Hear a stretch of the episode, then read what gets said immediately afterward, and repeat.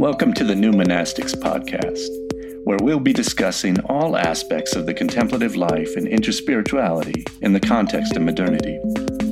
On each episode, we will choose a topic to explore with one of today's leading teachers or thinkers. The New Monastics Podcast is a project of Charis Foundation for New Monasticism and Interspirituality, which is dedicated to the emergence of a newly conceived contemplative life of embodied spirituality and sacred activism.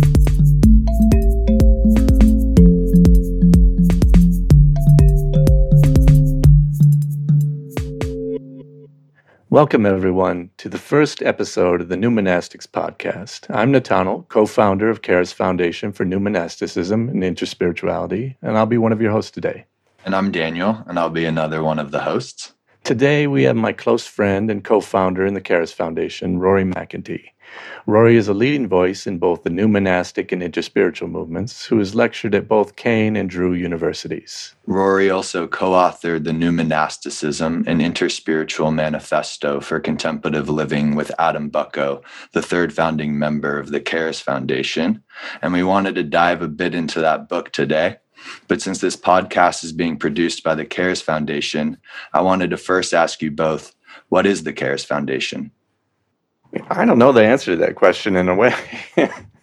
um, I know where we started. We started out as the foundation for new monasticism, and and where we really began was with a friendship between the three of us, uh, Rory, Adam, and I, and we knew that there was something happening between us as friends, a dialogue that was emerging, that was rich and themed uh, around a common fascination with monastic structures and and how they operate in our daily lives and not necessarily in a cloistered environment.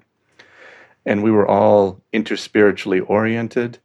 And so we came together in a dialogue until at a certain point um, uh, i believe it was adam who first really said it that we needed to create a foundation as as a housing and a vehicle for what was emerging. But what was emerging, we did we didn't have a name for exactly, and so we did form the foundation.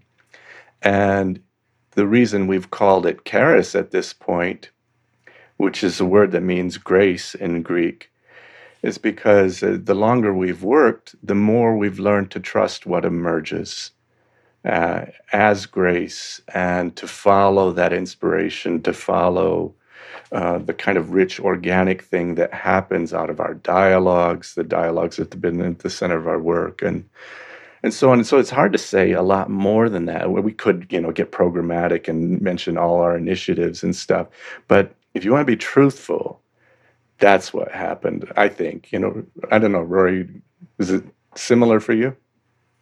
Yeah, I think that captures it very well. We've gotten to where we've gotten uh, by being open to what emerges and to where we feel the call of the spirit or grace. And uh, we tend to collaborate as family, as see ourselves as family, um, and almost operate as a kind of you know family run and oriented uh, foundation nonprofit and just a couple for posterity's sake, I would say um, there was a kind of new monastic uh, manifesto that Adam Bucko and I had written, and I had gone to see Llewellyn Vaughan-Lee, a well-known spirit Sufi teacher, uh, and he had suggested to me uh, the idea of creating an on-the-ground organization.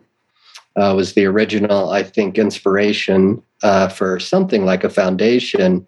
And then just to say that it was Adam Netanel and I uh, went up to Snowmass, uh, Colorado, to St. Benedict's Monastery, uh, where Father Thomas Keating uh, resided, and held a week long dialogue there with Father Thomas as well as with Beverly Lanzetta. Who had been working on what she called new monasticism for 30 years, perhaps at that time. Uh, and we had found each other through this kind of manifesto that had gone around and recognized um, shared resonances. And over that week long period at St. Benedict's, um, I think, is when Adam first suggested maybe starting the foundation together uh, with the three of us. And so that's kind of where it was born from. Thank you guys. Um, before we get into the book and the manifesto and diving a little bit deeper into new monasticism and specifically interspiritual new monasticism, as there are other new monastic movements, and so we'll talk a little bit about that. But just before launching into that, given that this is our first episode, I just wanted to give a little space for us to share with our listeners what we're hoping to do with this podcast and this space and the inspiration behind it. And so I'll say a blurb and then feel free to chime in, y'all. Um, I think you know many many inspirations, but one core thing is that we recognize that the ways in which people are consuming media is changing in these days and that many younger people are maybe less likely to go to a spiritual bookstore and be exposed to a spiritual book like autobiography of a yogi that might turn them on to a spiritual path. And we're really wanting to meet people where they're at and we think that podcasts and other kinds of media that is becoming popular is a great way to reach people and have these conversations. And as we'll get into, Netanel and Rory both do a lot of work in an emerging spiritual paradigm and exploring what that is, what that means, possibilities for it in dialogue with traditional teachers and mentors, as well as a whole range of things. And there's such a rich arena for conversation and dialogue, which a lot of the work of the Charis Foundation is based on. And so we really wanted to create a space for a diverse dialogue. And I think we're hoping to both address specific topics within religion and spirituality, as well as do some interviews with people. And we really want to touch a whole spectrum of teachers and voices, both very traditional and non traditional, and really continue having this dialogue for how we can get it together as mine and Netanel's teacher used to say, the only way to get it together is together. So we're hoping to do that. Do you guys have anything to add to that? I like the idea of, of talking about new media, but interestingly, it sends me in a like a totally different direction because you know the the idea of the podcast and people listening to podcasts almost addictively now there, there's something to that that is not about it being modern. It's about it being old. Like we're listening. You know, it's so primary for us. Uh, it's about conversation. But in this case, you know, being able to listen in on conversations. And so, in a way, it's like the oldest technology. It's about communication.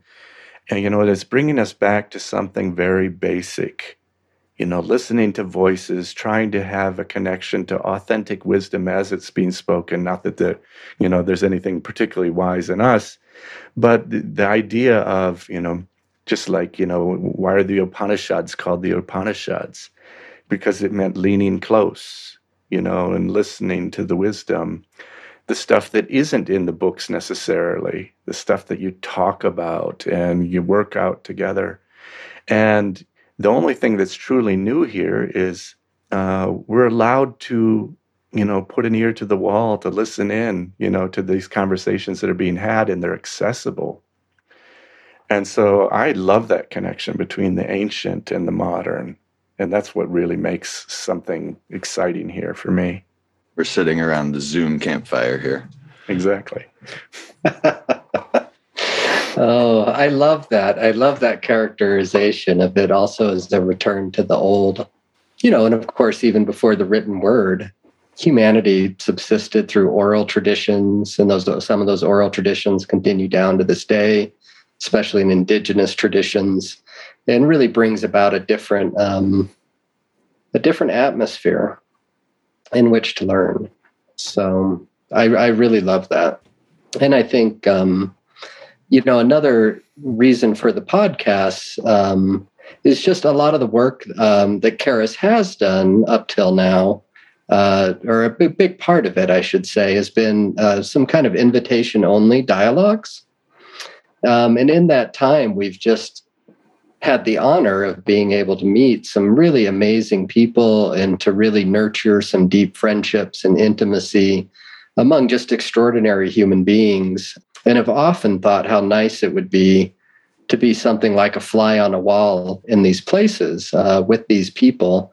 And so the podcasts are one way of us helping to give back some of the experiences that we've had that we've found to be very life giving and have helped us a lot on our path by just kind of creating this a network for other people to be able to be a fly on the wall and absorb some of the wisdom of a vast diversity of voices who are very seriously trying to live out, you know, lives um, that are transformative and spiritually deep and really dedicated to changing our cultures and civilizations to reflect what's deepest in our hearts. And we're hopeful that, that this can be one vehicle for that. Mm-hmm. Yeah, thank you. I think as we're, as we're touching on it already, I'd like if you could just speak a little bit to this dynamic of old and new, but being both simultaneously, and how Charis Foundation and interspiritual new monasticism situates itself in relation to the current spiritual religious landscape like globally in terms of all the many traditional religions that exist and traditional monastic structures that exist, as well as all the kind of burgeoning things that have been happening in terms of new religious movements, especially in America. We have a incredible proliferation of new religious movements in the 20th and 21st century.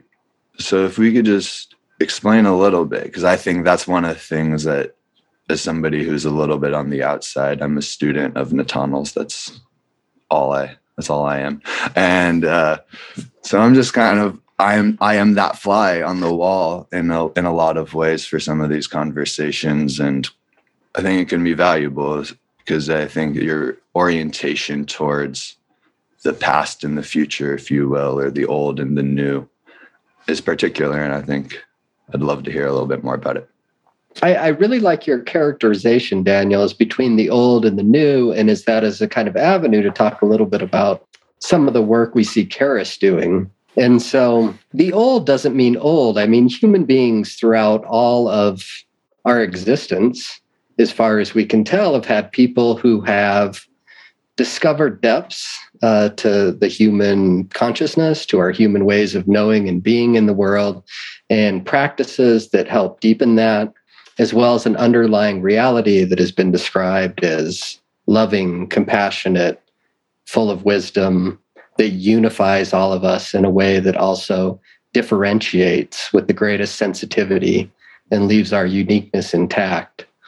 So, human beings have always, in all cultures and traditions, had people who undergone, went, the, did these journeys and then passed on what they were learning with others or formed communities of inquiry um, around how to deepen and mature in a spiritual sense.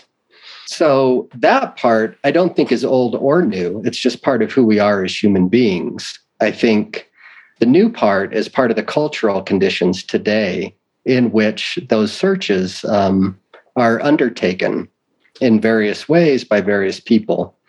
And part of what Netanel and I both um, feel very blessed to have had is kind of some relationships, traditional relationships with mentors and teachers who were established in religious traditions, grew up in a different time period, a different culture, uh, were very much forerunners of what we see today, in that they also began to reach out to others from different traditions, walking different ways, but who also were trying to cultivate a deep level of spiritual maturity and transformation. Uh, and as a result of those mentorships, we have some sense of how the kind of many of the traditional ways operate and work. We understand the languages, uh, we understand the patterns of mentorship, not completely, of course, but we have some good experience with them. At the same time, we have not grown up in those same cultural conditions. So, for instance, I had close teachers who were Catholic monks, like Brother Wayne Teasdale and Thomas Keating. Um, I've had extensive exposure to Tibetan Buddhism and consider the Dalai Lama teacher, and also had a Hindu Advaitic teacher. Um, and in addition to that, I've had experiences with other religious traditions as well. So my kind of upbringing has been interspiritual from the beginning. And Netanel has a similar story. So, in one sense, we kind of have had access to traditional ways um, that have been passed along that are really efficacious for a spiritual journey. And we've also grown up in slightly different cultural conditions that overlap more with the conditions that many people today are searching within. So today we have these traditions are completely thrown together, right? Especially here in the United States, the diversity is everywhere racial, cultural, ethnic, religious. And so as people begin this kind of ancient human practice of transformation and spiritual search and spiritual practice, uh, they do it in a context where we're all living together and amongst great diversity. And so I think part of the work of Charis Foundation is situating itself in that kind of in between state between the old and the new, not in the sense of an old and a new spiritual journey, but in the sense of different cultural contexts, is all, and providing some connecting links between those um, so that we can you know, make use of the best of what our human family has brought forward in these most important issues. Yeah, I, I really agree um, that it's it's really good to talk about this old versus new uh, language and, and be really clear. You know, like Rory said, old doesn't mean old. And what we mean by that is like old and new, or if we talk about new monasticism, or if we talk about interspirituality as some sort of new thing, it, it sounds like a critique. Like the old is outmoded and the new, you know, is replacing it. And that's not what we're really talking about at all. The old isn't old. It's we're talking about a relationship between what is emergent and what is already there. And so the old that is not old is our past, is our history, is, uh, as my teacher would have put it, the, the magisteria that is our inheritance. All the lore and traditions and teachings and all that we are as humanity and have been. And the new is just the growing edge of that. Uh, where we're going, what we don't know. And so, you know, the old is not old, it's, it's our foundation and and then like what is growing on the edge of that? And I, I, like too that you know rory brought up our teachers and that's an interesting discussion about old and new. Because some of our teachers were bridge figures. Uh, as rory put it you know they were they grew up in a cultural context that was different than our own not just growing up in a different time but in enclaves of culture you know, one of my teachers, Rabbi Zalman Schachter Shalomi, you know, was born in pre-Holocaust Europe and then made it through the Holocaust, was trained in Hasidism very formally. It's a kind of context that I will never know. But I got to know him he grew up in it, and then he was one of those pioneers like Father Thomas Keating, who was also growing up in a context like that, holding a tradition, and then being on the growing edge of that and reaching out to other traditions and learning from them. And it's going to be an interesting thing because people like Rory and I got to know very closely those bridge figures who had those cultural contexts. And the people that will come next that will be connected to us they're like connecting to the person who stood at the end of the bridge. If those were the bridge figures and we're the people that met them at the edge of the bridge, then there's already going to be a buffer between these deeply embedded cultural contexts and these new kind of highly hyphenated, uh, highly complex structures that are coming after, where the culture is not as definite and defined and you know, I don't want to say insular in a negative, but where the insularity really cooked something very rich as a product of that culture. Now it really we really are entering the melting pot period of, of spirituality. Yeah, as you were sharing, I was remembering Netanel that you you pub you publish books through Albion Andalus Books, and that at the opening page of every book, there's this quote from I believe a man named Rav Kook, and it says, "The old shall be renewed, and the new shall be made holy."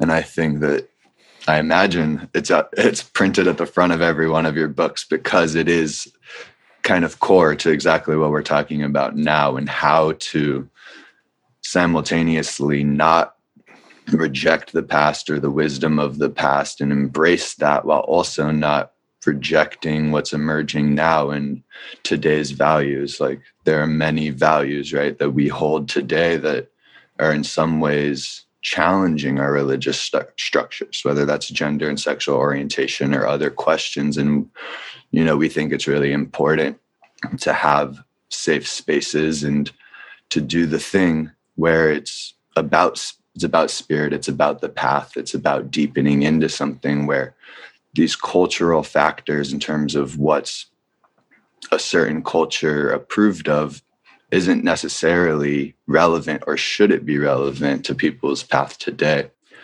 and so you guys both spoke about mentors and teachers and as we're talking about this i just want to highlight that you know, new monasticism and interspiritual new monasticism and interspirituality, all the combinations. It's while it is something that is emerging and, you know, uh, Rory, you wrote the book with Adam, I believe was published in 2014, correct? The manifesto on um, new 2015, I think, yes. 2015. So, you know, qu- quite new, and yet there's almost a, a lineage of people who have been talking about this and adding ideas into the cauldron, if you will. And in, in the book, Rory, you and Adam name some of those people.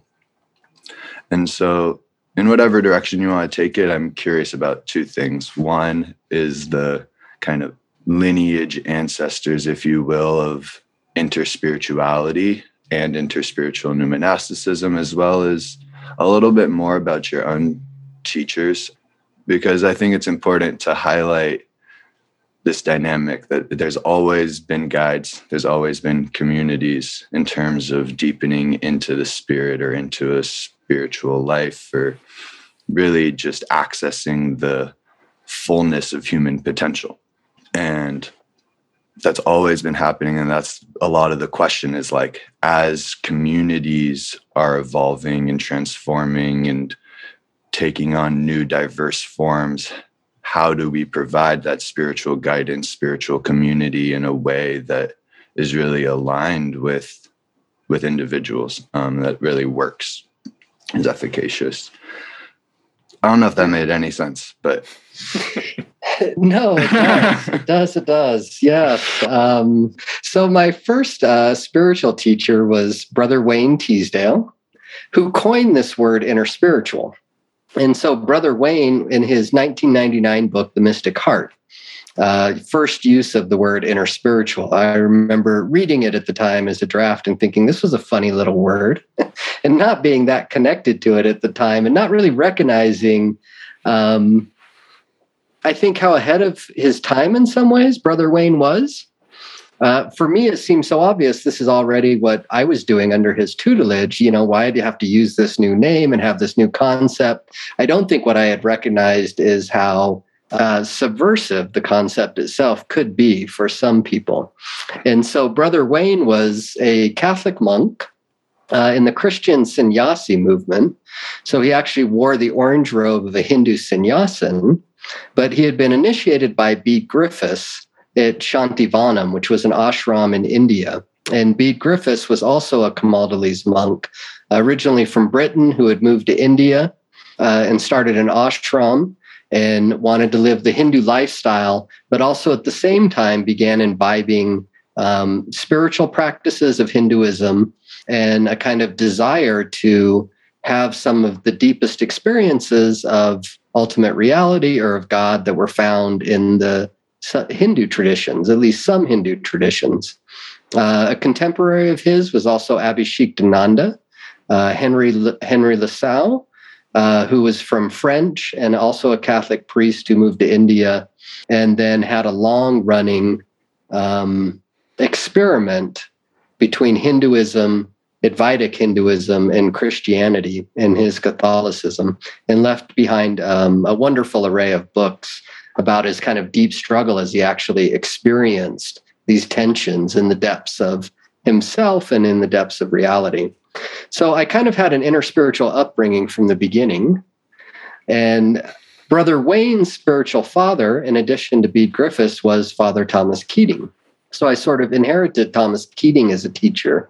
And Thomas Keating had uh, been a founder and probably the biggest um, teacher of centering prayer, which is a Christian meditation uh, movement.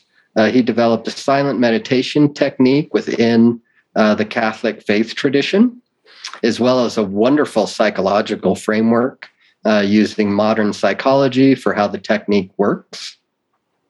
And Thomas had, um, Father Thomas, had also started something called the Snowmass Conference, uh, which was an interreligious conference that invited teachers or advanced practitioners who were established in different religious traditions up to St. Benedict's to his monastery for the most part, where they would meet for five days uh, each year in a kind of intimate retreat setting.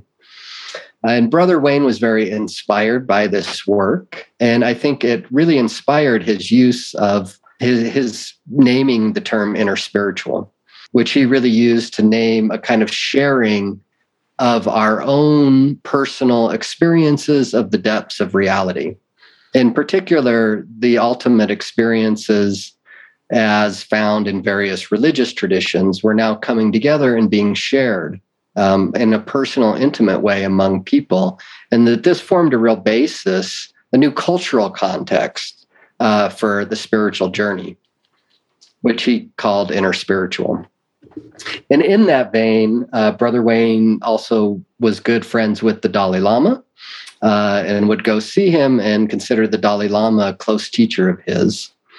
And I, I got to accompany Brother Wayne on his last trip there. But so he also had this kind of Hindu, Christian, Buddhist um, fecundity in his spiritual life, even though he identified with and very much was a Catholic monk.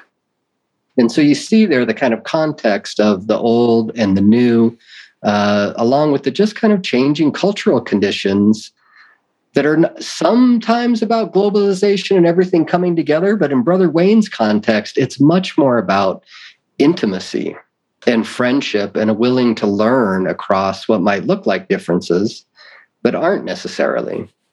And so, how do we take these into account and then live them out in our lives and then give birth to the gifts that come from that, I think is what he was really trying to get at with his use of the term interspiritual. And I Netanel might want to add some stuff here too before we or go off into new monasticism or something like that. No, I, I think that that was great. Um, yeah, there's a there's a just a number of key figures that um, really set us up for this dialogue, and it, and it was by their own bravery and and um, vulnerability, because you know in the time in which you know these forerunners that Rory's talking about were doing this work, um, there would have been a high level of criticism for doing it. Uh, for pursuing such an exploration. And they're doing it from the heart, not just from intellectual curiosity, I mean, there's there's that element, and there is lots of you know intellectual curiosity about what's going on on the other side of the fence, but that's not really what was motivating people like Brother Wayne or the people that came before him, like especially Abhishiktananda or Bede Griffiths. They were inspired. They were, you know, uh, Benedictine and Camaldolese uh, monks in India, meeting people like Ramana Maharshi and and going, oh my God, something's happening there that is amazing, and and feeling the vibe of that, and knowing that they have to understand what is available there. And that leads to a great tension inside. You know, is the truth in my tradition? Is the truth outside of my tradition? Is the truth between traditions? And they really en- engage those questions. Uh, I don't think they get enough credit today for the bravery of those acts because the the feedback, let's call it, would have been pretty intense for them.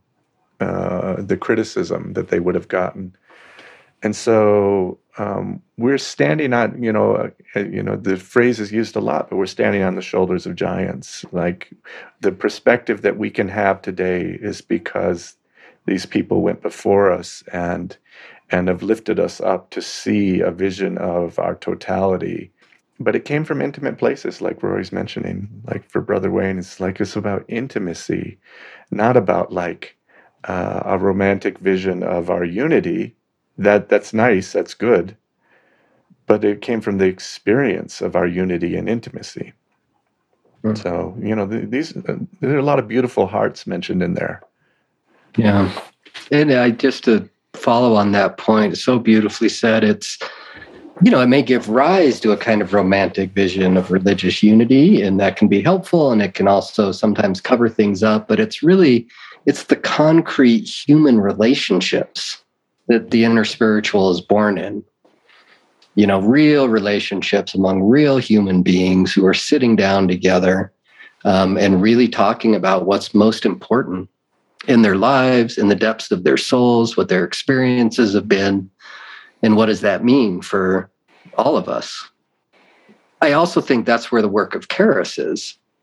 Uh, in much of the work that and how we try to proceed in our work that's the idea behind a kind of family run you know um, nonprofit as well as the dialogues being at the heart of our work it's real people in real relationships speaking intimately to these issues and then the other thing the Charis Foundation has worked really hard to bring in, in addition to the religious diversity um, that Father Thomas and Brother Wayne were working with, um, is also speaking to our contemporary socio-political issues in bringing in groups that are gender diverse, ethnically and racially diverse, and allowing these issues to be able to come in to that kind of atmosphere to an atmosphere of intimacy and contemplative depth that is about what's deepest in us and what our potentials are and then how what are the practices what are the ways of thinking about the issues that confront us today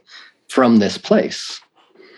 And what comes out of that might be different than what we get from academic theories or from um, frameworks we put on the world through our minds and then try to address these issues through those. As important as those are, I think the contemplative depths um, that human beings are capable of also have a lot to offer the pressing issues that we all face today.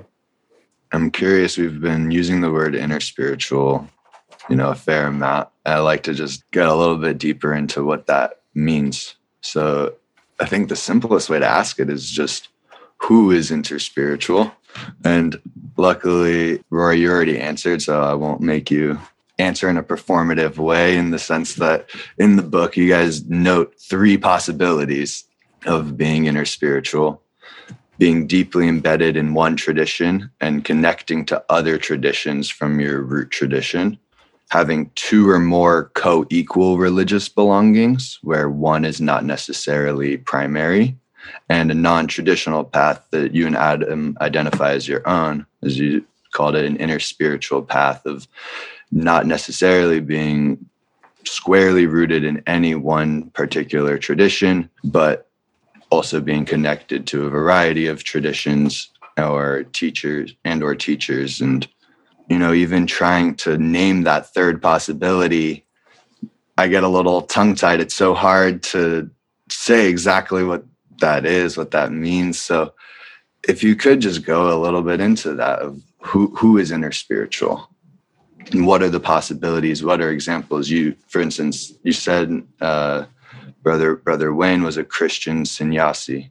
So this is already a kind of interspiritual possibility. But again, that's from a place of being rooted in one tradition. And as you spoke to for your own path, I think many spiritual seekers today either didn't grow up with a strong religious tradition, or if they did, they've become alienated from it and their spiritual search doesn't necessarily feel resonant with their religious upbringing. And it raises so many questions and, and just trying to prepare for the podcast, do a little research and stuff. It's so fascinating for me because there are infinitely more questions than answers. There's not a lot of concrete things to really rest upon. And in in that way, I think I have a sense of almost the anxiety that this space can create because there's not a solid ground, there's not solid footing. There isn't just somebody to say, this is the truth, do this, do that. The onus is being really put onto individuals and individual communities to say, what's valuable, what works, what like what is the real and how do we achieve it in a real way? I think i said real like 10 times because that's what it's all about right? It's all about the real and it's all about as you've spoken to applying something that is ancient today which is humans have always been in a deep connection to their own hearts the universe god spirit however you want to put it. And I think that's undeniable. I mean, I think the way you char- characterized it, Daniel, is is very much aligned. Um, you know, I was keeping with kind of the metaphor that Netanel brought up before of the growing edge, um, which, by the way, inspired me to find a poem from one of our someone we would claim lineage to, I think, and has been uh, an important figure for both of us, is Howard Thurman. Um, and maybe I can read that at the end of our podcast. But this idea of the growing edge, where, you know, it, it really is an liminal space, there is an instability to it. And part of the, um, the joy and the challenge, and I think um, the potential for that, for being on the growing edge, or for what we might call interspiritual, and the instability underneath it is it does put the onus back on the individual and individual communities. And of course, that's where spiritual maturity is always going to come from. You know, the onus is always on, as the Buddha said, work out your own enlightenment. Be diligent about it. Test my words, test what I'm doing. You know, trust in it. You can trust in it because you can see the transformation in me. But it has to be working in your own life. And I just think, you know, the switch to an interspiritual perspective is that that's really what this is all about. It's not about being this or being that or being Christian or being Buddhist or being Hindu. It's about reaching our deeper potentials that are grounded in love and compassion and wisdom and connect us with everyone else and with all of life. And what works for someone, that is to be supported by everyone no matter what your path is or your tradition. And so I've been thinking about this a lot lately, and I just want to, I'm not sure where it heads, but I am becoming convinced that we are being asked in this world by younger generations, by everything we're seeing, for contemplatives or those who are um, advanced practitioners who have devoted themselves to spiritual maturity to come together and to form communities not just amongst those that they share practices or frameworks or religions with, but to come together in their diversity and to form these diverse communities. We're being asked as a world and as a country to come together in all of our diversity. If those of us who have been doing deep practice, building the inner resources to actually be able to handle coming into contact with others who we differ from, on things of greatest importance in our life, if we can't come together and form these diverse communities, how do we ever expect everyone else to? And I think that's a big challenge that's arising from this younger generations who are going about perhaps their search for a deeper life and a life of meaning in a way that's not um, bounded within traditional religions. What they want to see is diverse communities that can flourish. And if contemplatives can't do it, I am not sure what hope there is for us to do it as a human family. And so I think that's a big challenge of the interspiritual as well. Yeah, I think, you know, as Rory was talking, I was uh, thinking about uh, interspirituality as the context in which we do our spirituality or we do our religion. And, and really, that's, that's kind of what it's, the word is suggesting. If these contemplatives are going to come together and prove that that diversity uh, can be accommodated. What allows for that is an interspiritual perspective. Interspirituality is a framework in which we can operate together and and not have any triumphalist attitudes like my uh, my belief about this has to be superior over yours and well we're right about you know these end time you know prophecy you know that's that's the stuff that's kept us divided. So in, in some ways interspirituality is a perspective uh, a context in which we can work out our relationships. You know it's a dialogue space uh, where we meet as human beings and appreciate the diversity of our experience in dialogue. And going back to the categories, I remember, you know, when Rory and Adam were writing the book, we were all dialoguing. This, this is the very period in which we were of our early part of our friendship. And so we were dialoguing about those categories. And at this point, we've thought a lot about them the categories of the interspiritual and some aspect of interspirituality is the search for articulation. I mean, that's just an aspect of it, is that we're trying to articulate the things that are on the growing edge. And so it's imperfect and it's reaching. But all we have to do really is look around and look at the experience of some of those people that define themselves as interspiritual and their experiences are different, and yet they're still interspiritual. And we validate that. And so, you know, you mentioned a few of them. One might be a person that is firmly rooted in Christianity, say. Uh, they, they may even be a, a priest and completely devoted to their tradition, operating from that framework, loving that framework, in a loving relationship with Christ, you know. And yet, there may be an overarching context in which they see themselves as the truth is not contained exclusively within Christianity for them, even though that's a loving context of spiritual development for them. Truth is not owned by it, and so they see themselves in an interspiritual, con- interspiritual context, which in some ways is, is liberating for them because then they can learn from the diversity of the people around them, and that diversity can inform and enrich their own Christianity. You know, uh, my own teacher is, you know, somewhat, you know, impishly called that the spiritual peeping tom. You know, that, you know, like to look across the fence and be inspired by what was happening over there. And so that's, that person could also say, I'm interspiritual while being a, a devoted Christian and then looking around at the experience of people, we also find people that are, you know, I've used the language, you know, and, you know, I've extended the language of my teacher around hyphenated spirituality. That there are some people that have dual connections between more than one tradition, and they're trying to work out the relationship of holding two traditions. It's hard enough to hold one. And so it, it it's not actually you know that desirable sometimes to try to hold two. I talked about the tensions for an Abhishiktananda or a Bede Griffiths who are doing that, who see themselves as hyphenated and inspired by two and enriched by it. But the interspirituality is in the inter, in the hyphen between them. And there's a lot getting worked out in that hyphen.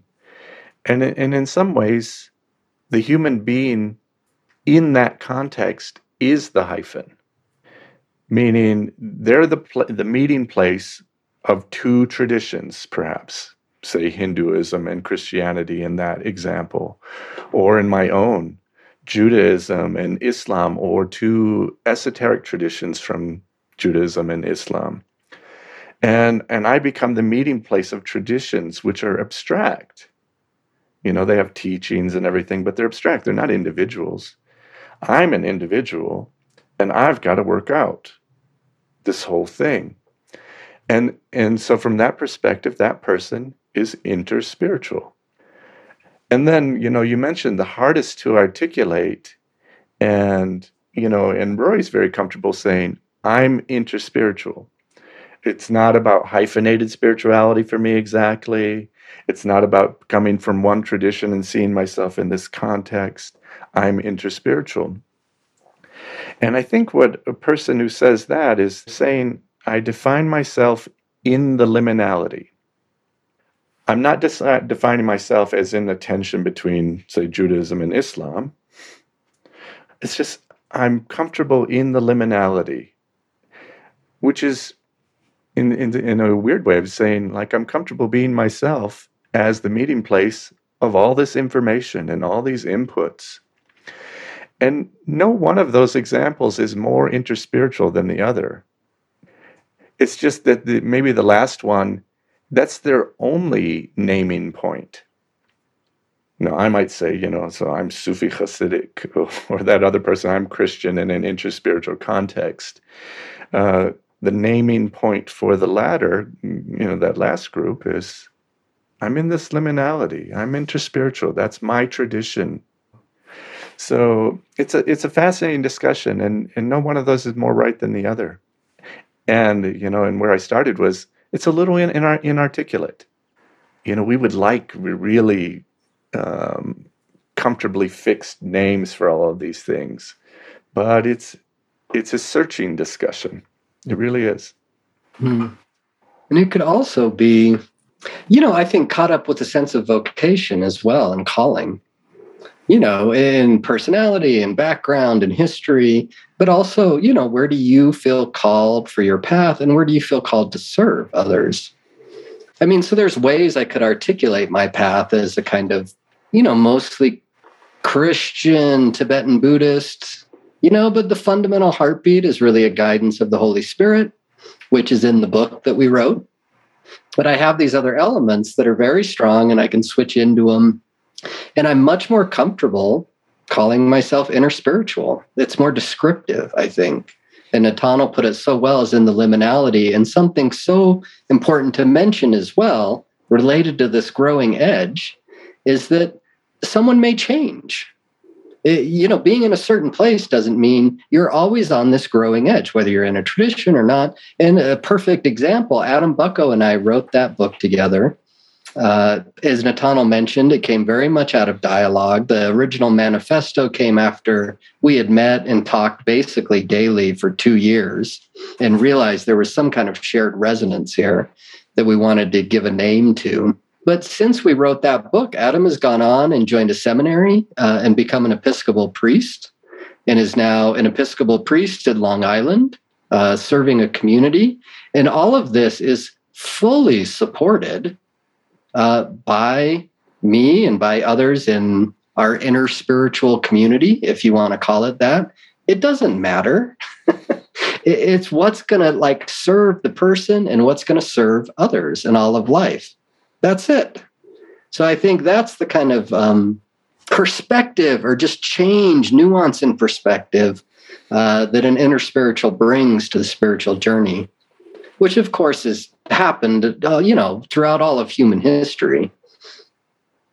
I mean, Christianity is a straight up blend of the revelation of Jesus and Greek philosophy. We call it philosophy, but really it's religion. It's a spiritual path. Um, clearly a spiritual path. uh, and so it's a blend of different religious traditions and Judaism, right? I mean, all religious traditions are syncretistic from the beginning. I also think Rory just you know just a minute ago brought up um, one of the chief features of the way we talk about new monasticism.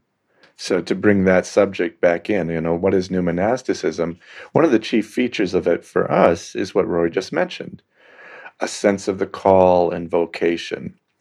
So interspirituality is is naming this context in which we want to live an attitude of being able to connect as contemplatives with one another and it makes a place for a lot of people who don't feel they have a place you know uh, they don't want to see one religion as you know primary uh, they feel connections to multiple paths. Um, interspirituality makes a place for them. The new monasticism as you know as we define it has something to do with a call to a deeper vocation and a sense of having a personal call toward that vocation. Tra- traditional monasticism has been a has been a um, you know people that entered that life were entering into a very serious commitment a long-term commitment to a deeper relationship to a path that you know required a kind of sacrifice.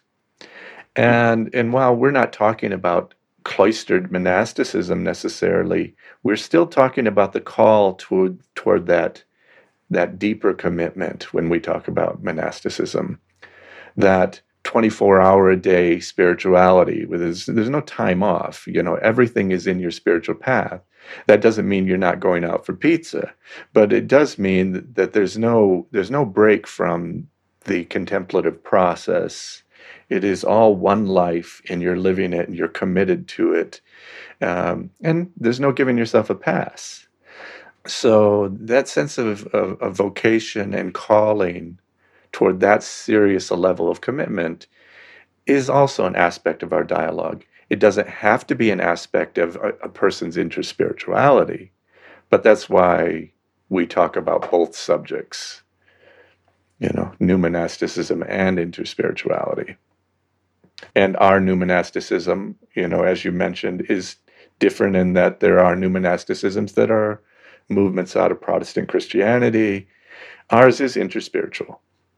Yeah. And, I, and to just that's such a great description. And, you know, we chose the word monastic specifically to connote exactly what Netanel just said that kind of level of commitment. Um, and that's really how we use the word monastic. You know, and then the new part is just how do we work out that kind of commitment in new conditions that might look like living in the world and having relationships and friendships and having to figure out financial realities and all of this while embodying the same level of commitment?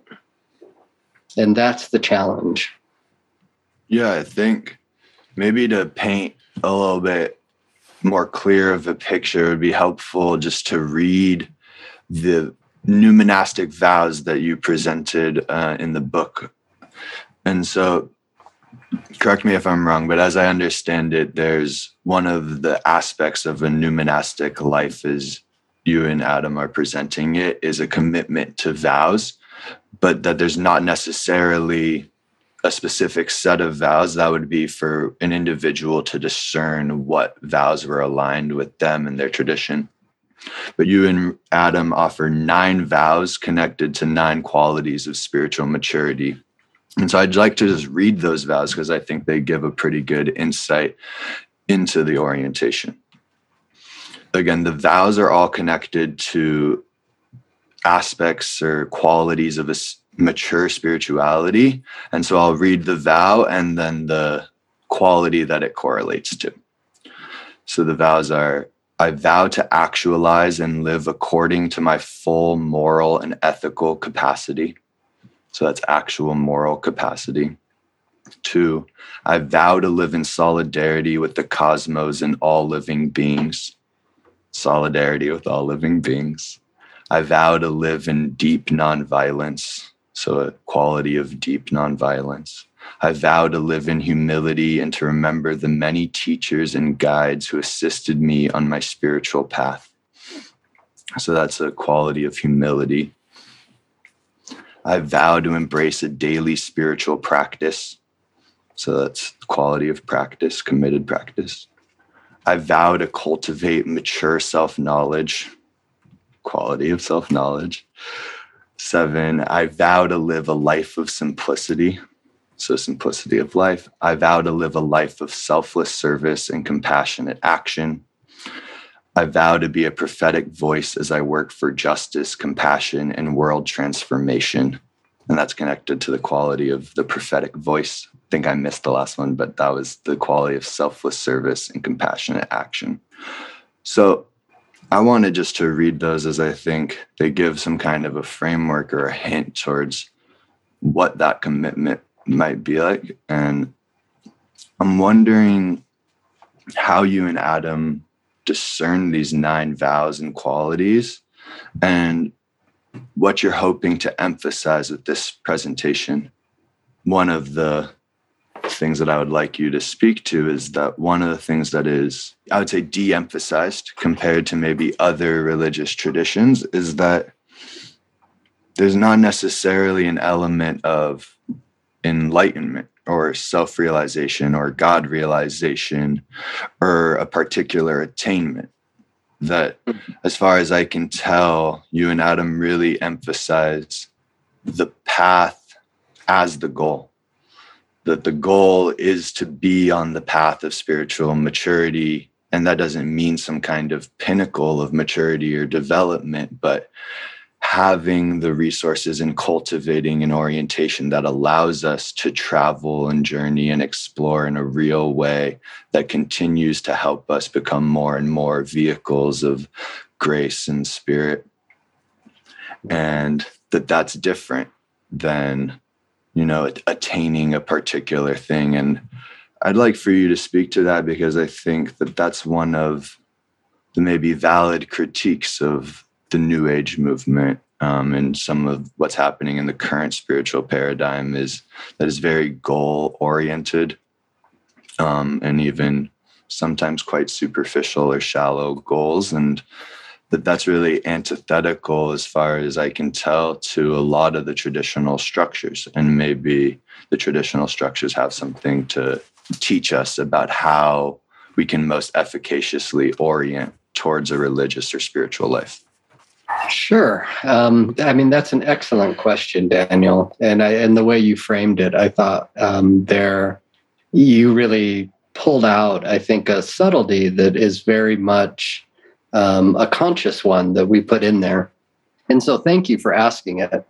I do think there are some issues with a kind of goal oriented spirituality. And I think, you know, part of the issue there is a lot of um, spirituality in the United States, in the West, uh, a lot of New Age spirituality uh, is a result of a lot of influx of religious traditions and religious diversity uh, into the West and into this country, um, of a lot of Eastern spiritualities as well as indigenous spiritualities, but in a way where they weren't always um, grounded in the same kind of cultural settings and the same kind of practices that you may or may not see um, in the East, particularly an ethical basis.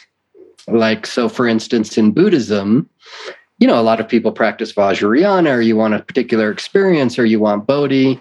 But in traditional Buddhism, you start with like some very serious ethical commitments and practices that form that foundation. So then, whatever kind of experiences you have already get funneled into an embodied habitual life pattern in which they can be fruitful and efficacious.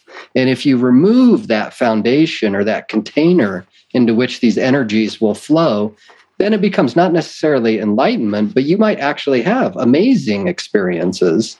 I think a lot of people that do um, New Age stuff, and I'm not trying to denigrate it, but at times can have amazing experiences, but it's not necessarily getting funneled into a container or into one's embodied habitual life patterns in a way where they can be most fruitful and it's sometimes where they can actually be damaging both to oneself one's spiritual path as well as to others. Which the whole point of going on a spiritual path is not for one's personal enlightenment. It's not to it's not self-help. Um, it's not to find peace it's to be able to serve others in the best and most fruitful uh, way possible, an encompassing way possible. And so, if that's your goal, then a particular experience is only so helpful in as much as it serves that purpose. in as much as it helps you to become um, of service to others. And so that was very conscious, I think, as we went through it. And that's not to say that we are not in favor of particular experiences or of experiences that arise on the spiritual journey, which can be very important and very healing um, and very opening to our worldview, to our consciousness. Uh, those are very important. But what is more important than the experiences is the container within which they're brought. And so we we do spend a lot of time trying to point out and build good containers so that when one does have experiences, these are then channeled in ways that really help to mature one's spirituality, which should always have these qualities in it. Um, so I think it is very much less about a particular experience, is about a process of deepening and maturation. And just to say, I mean, there's a Christian element here too, and this might be a real fruitful tension even uh, between different religious traditions, which can be a growing edge.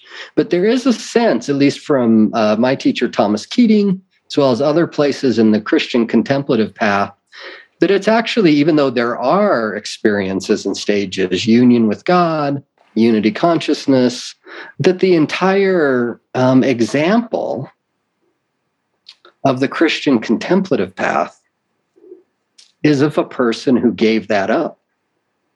Jesus gave up being God, humbled himself to take on this humanity and this suffering and its weaknesses.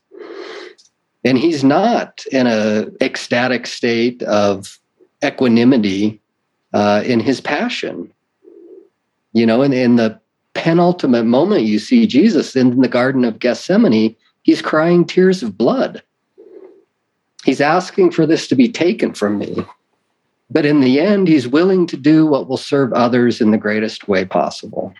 And so there's an element of the Christian contemplative path that was very deeply, I think, uh, embedded in both of us that is also coming through there in some sense.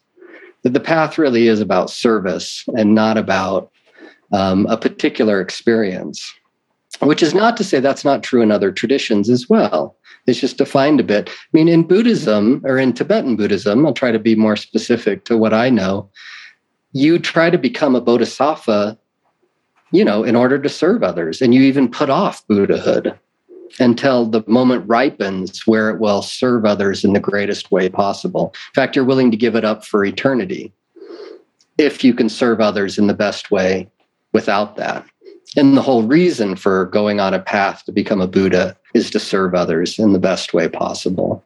So I think it's important as a kind of corrective to exactly what you spoke to is some of the the ways people perceive their spiritual journey today in the kind of atmosphere cultural context in, in which they take place well i just wanted to jump in there and take maybe a slightly different direction because I think what you're speaking to is actually something that you bring out in the book, but is is something deep that I'd like for you just to give us a taste of in terms of your thinking around, which is this idea of the spiritual path being for others, but also for the world itself.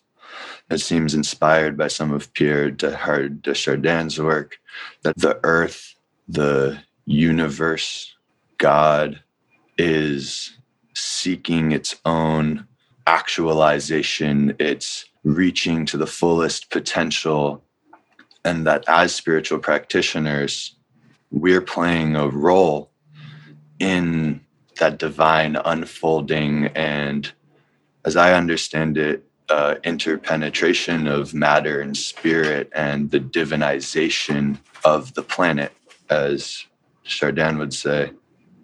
Well, you know, it's something about perspective. You know, we're suggesting a corrective on perspective, you know, in terms of the way spirituality is approached today. You know, we've been talking about this. This spirituality for me is very dominant right now. Spirituality for me, for my inner peace, you know, as if it's a commodity. And that's part of the disease. Like, our spirituality has just entered commodity culture. You know, so how can it not then participate in the disease it's meant to correct? You know, people are looking to spirituality to correct the disease that they've caught from commodity culture or capitalism, however you want to name it.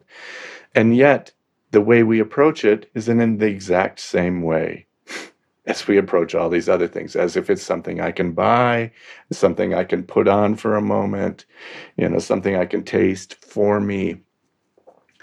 And so we started as Foundation for New Monasticism, but then we changed our name to Charis Foundation for new monasticism and interspirituality. But changing to Charis was very intentional, as I mentioned. As we as we witnessed the action of grace in our work and realized that's the center of it, we realized in some ways that's what was missing. I think we wrote it. Uh, we wrote it somewhere. Uh, here it is. Um, Charis is that aspect of action and grace so often forgotten in the spirituality of effort. You know, you know like we think we're going to acquire, attain, you know, by our efforting, we're going to get something. And, and that's the, the kind of the enlightenment perspective. I'm going to go get enlightenment. Not that that's wrong entirely, but it, the emphasis becomes problematic. So, in the spirituality of effort, where we see ourselves as the protagonist in the spiritual journey, seeking a relationship with the sacred, which in reality, as Abraham Joshua Heschel put it, was actually in search of us. You know, so he said God is in search of the human. The human thinks it's in search of God, but God is actually in search of the human. And so we miss something in this spirituality of, you know, this commodity spirituality where I'm going to grab that, the spirituality of effort where I'm doing it, I'm at the center of it, it's for me. And what we miss is the context, you know. I do want to go back and, and say that the nine vows as presented in the book were actually framed by Reverend Diane Berke, based on what Brother Wayne called uh, something like nine aspects of a global spirituality. So he he takes a good like 30 pages of his mystic heart to outline these nine things, these qualities of a universal spirituality. And then, you know, our colleague Diane Berke, she boiled those down into kind of nine vows um, very nicely. So we just want to credit her for that. But it is you you, you caught on to a subtlety that they don't really suggest, you know, a trying to. It's not like I vow to achieve enlightenment for the benefit of all beings. They don't really say that. Uh, they're more like I'm going to try to do this. I'm going to try to do this. I'm going to try to do this. They're more proximate deliverables, you know, than, than enlightenment or transformation. But by trying to do them, there is transformation. Um, uh, we've also, uh, for our own purposes, uh, now you know rewritten these and and added one to the beginning, which is you know more along the lines of I vow to pursue a deeper understanding of life and reality, both the knowledge and the mystery at the center of all being. So for for us, that focuses the activity of being a voice for justice, living in solidarity with life and creation because there's this call this this call from you know the this the mystery at the center of all being to pursue some uh, understanding of life and reality it's like there's something we don't understand here our discontents are around this lack of proper understanding of what reality is or a misperception of reality. And so we brought that to the beginning of the vows. So now there are 10 and we've rewritten them, rewritten them a little bit so that it's not quite the same as, as Diane's version anymore, but it's still based in Brother Wayne's universal uh, aspects of spirituality. Yeah, thank you for clarifying. Just before we before we close here, I wanted to also name the kind of structure that you and Adam outline in the book in terms of practice. We've been talking about this, what embodied spirituality, monasticism in the world. And I don't know if we've said this so far, I just want to clarify that by new monasticism and the way that you guys are talking about it, it does allow for having a family, working in the world, having relationships of various kinds. Nothing necessarily is excluded in terms of things of everyday life.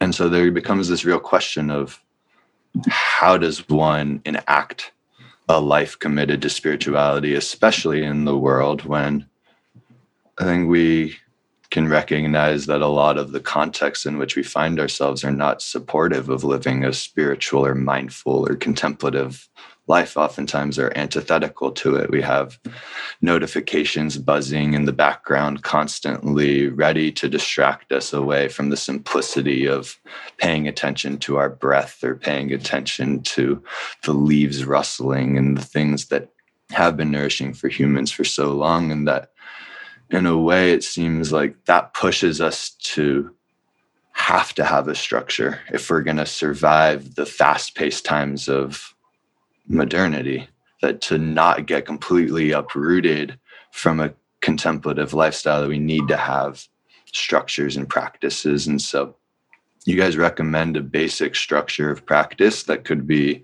followed by any of the kind of interspiritual typologies that we've named and so i just wanted to offer that as just a glimpse because i hope uh, for the interested listeners they will they will go back and actually read the book.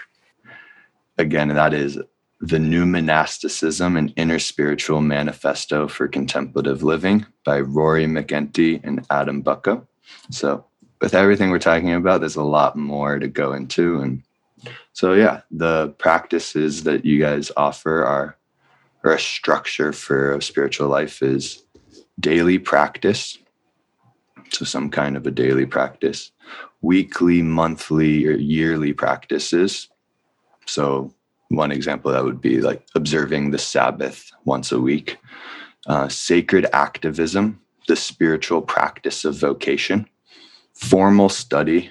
I took that, and I believe you say it explicitly to mean formal study with a religious or spiritual teacher, shadow work. So, the psychological work of processing repressed or unhelpful psychological material, spiritual direction, spiritual friendship and community, and a commitment of vows.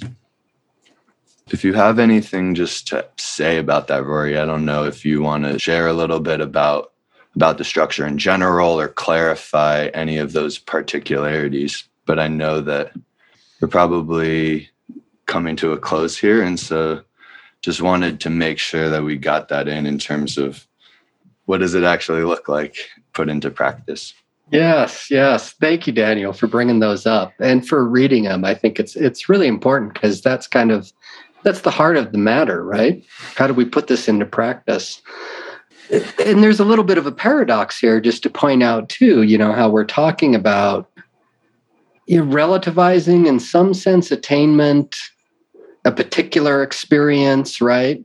But at the same time, eh, relying on grace, as Netanel talked about. And at the same time, having to very seriously look at our lives and look at how we spend our time and make changes uh, in order to live out a kind of maturing process in our spiritual path. So the commitment and the need to actually do practices is not in any way mitigated by uh, the coextensive need to not hold on to some attainment or some particular experience that one might have or that one might think one might have in the future. So it's a paradox that always puts us between a rock and a hard place, uh, which is where the spiritual growth and the spiritual journey really takes place, in my experience. Um, and so, all of the, it is very true that we do not live in a culture or society that is going to support at this time these kinds of lifestyles. At the same time, all of these obstacles are stepping stones. They're, you know, what Buddhists call precious jewels. They're the place of practice. If we didn't have them in our way, then our practice would not be as good. And so, getting over all the obstacles in your life to actually putting these practices into account, to being able to sit every day for some kind of silent meditation. That means you getting up an hour earlier, going to bed an hour earlier, then that's what it means. Um, finding time to do some reading, finding time for spiritual direction, and the entire search that goes on with that. One might go on for years trying to find a spiritual director and not find one, but not giving up is the primary practice. And failing to get these practices in your life over and over and over again without giving up getting them into your life is the practice. So, just to say that the practices are very important, but the process one goes through to get them in your life is equally, if not more important than the practice itself. And one should expect to fail over and over for weeks and months and years and decades in doing it. But one is only losing out and failing if one gives up. If one gives up the idea that I need to do daily practice every day, then then you fail, right? But keeping that commitment, keeping that yearning and not letting that die, tending to that flame, that's what's going to get you there. So you just try over and over and over again. Right, as Pema Chodron says, fail, fail again, fail better. Yeah and Cornel I'm, West and many people. so I'm hoping to elucidate a no, not elucidate, wrong word, elicit a story from Netanel to close us out, and then your and then your poem, Rory. So I would like a, a new monastic story from Netanel and this this poem that you'd like to share, Rory. All right, put me on the spot. A new monastic story. What do you mean? Um, okay, I have a suggestion. Okay. Can you tell the story about Reb Zalman going to see Thomas Merton and not wanting to ring the bell? Absolutely. Yeah. So uh, my teacher Reb Zalman, you know, Rabbi Zalman Schachter Shalomi, know, came out of the the Hasidic tradition of Judaism. And so, for many people, that, that may not mean much, but you may have seen traditional Jews, you know, the men with long beards and even side curls and black hats and black suits. And, and it's a, it's a mystical sector within Judaism. And Reb Zalman came up in that path and was firmly entrenched in the Jewish tradition, but had questions outside of the tradition and a great curiosity and desire to explore. And um, around 1960, a student of his from the University of Manitoba had uh, make the, made the trek to Kentucky to meet Thomas Merton. And Thomas Merton was then becoming famous as, as a kind of a public spiritual figure, having written a best selling autobiography or memoir. And and so through that connection, Reb Zalman became connected to him and finally made the trek himself to the Abbey of Gethsemani in Kentucky. And a traditional Jew with his uh, his his his deep um, commitment to a certain kind of path of spiritual development and values he approached this monastery with trepidation. And you can see him in his black suit and black hat and, you know, carrying a suitcase to stay in a monastery. And uh, he once told me uh, privately, like, he had a great fear that he might die in the monastery. God forbid something should happen to him. He'd have a heart attack or something and be this Hasidic Jew who died in a monastery. What would people think? What would they say? You know, would they say that he had gone there to convert? He was very scared of such a possibility. And so, and you know, and what would his teachers say? And then, you know, there's a fraught history between Christianity and Judaism and history of persecution. And all of that's present as he walks up to the monastery, walks up the drive, and there's a kind of gatehouse, a little gatehouse out out front where you know a person could sit inside it and it's a monastery and and it has rhythms and not everybody's available all the time And so they have a bell. If you're a guest coming to the monastery, a visitor, you should ring the bell.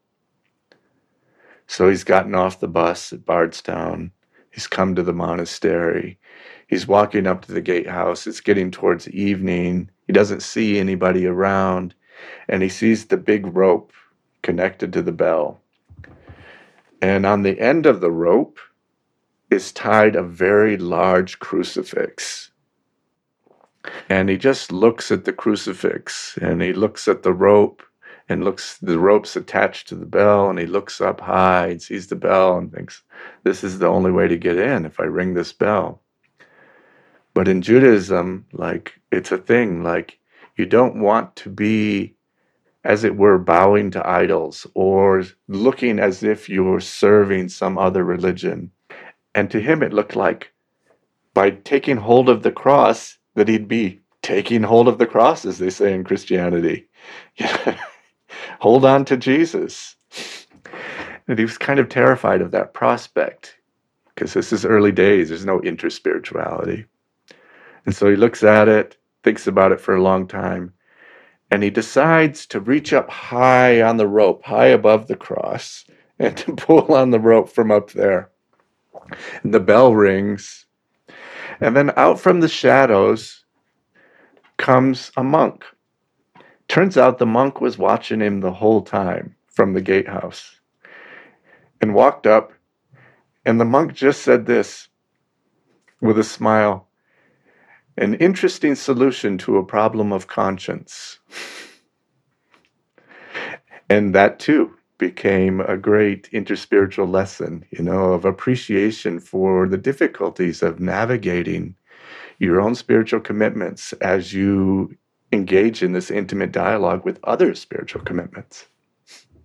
So thanks for reminding me of that story. Thank you. Yeah, thank you for sharing. That's exactly why I wanted you to share. So Rory, will you will you close us out here with a with a poem? I just want to say thank you to everybody for listening to this first episode of the New Monastics podcast. Oh, and I failed to mention, which I should plug in now, which is we'll be releasing an episode once a month, uh, the last Friday of every month, and that should be available wherever you normally listen to podcasts. So that's when you can expect us, and hope you tune in in future episodes. And it's good to be here to all of you. Thank you so much, Rory. Thank you, Netanel. Thanks, Daniel. Uh, thank you, Daniel. Yeah, for having us and for doing all this great work. Um, and I hope it really serves your own journey and uh, the journeys of others who uh, are inspired by it. And so, this last poem uh, is from Howard Thurman, who's been um, is my favorite scholar and of course has been a great teacher and just someone that I find brings together in a really life giving way so many of the issues that we are facing today. Um, and so the poem is inspired by Netanel's talk of the growing edge. Uh, and it can be found in the book uh, called For the Inward Journey The Writings of Howard Thurman, uh, which was edited by his daughter, Anne Spencer Thurman, and I find to be um, the best uh, compilation of Thurman's writings out there. And so this is the growing edge. Look well to the growing edge. All around us, worlds are dying and new worlds are being born. All around us, life is dying and life is being born. The fruit ripens on the tree. The roots are silently at work in the darkness of the earth against a time when there shall be new lives, fresh blossoms, green fruit. Such is the growing edge. It is the extra breath from the exhausted lung, the one more thing to try when all else has failed, the upward reach of life when weariness closes in upon all endeavor. This is the basis of hope in moments of despair, the incentive to carry on when times are out of joint, when men and women have lost their reason, the source of confidence when worlds crash and dreams whiten into ash. The birth of the child, life's most dramatic answer to death. This is the growing edge incarnate. Look well to the growing edge. Amen. Amen. Amen. Cheers, everybody. Till next time. Till next time.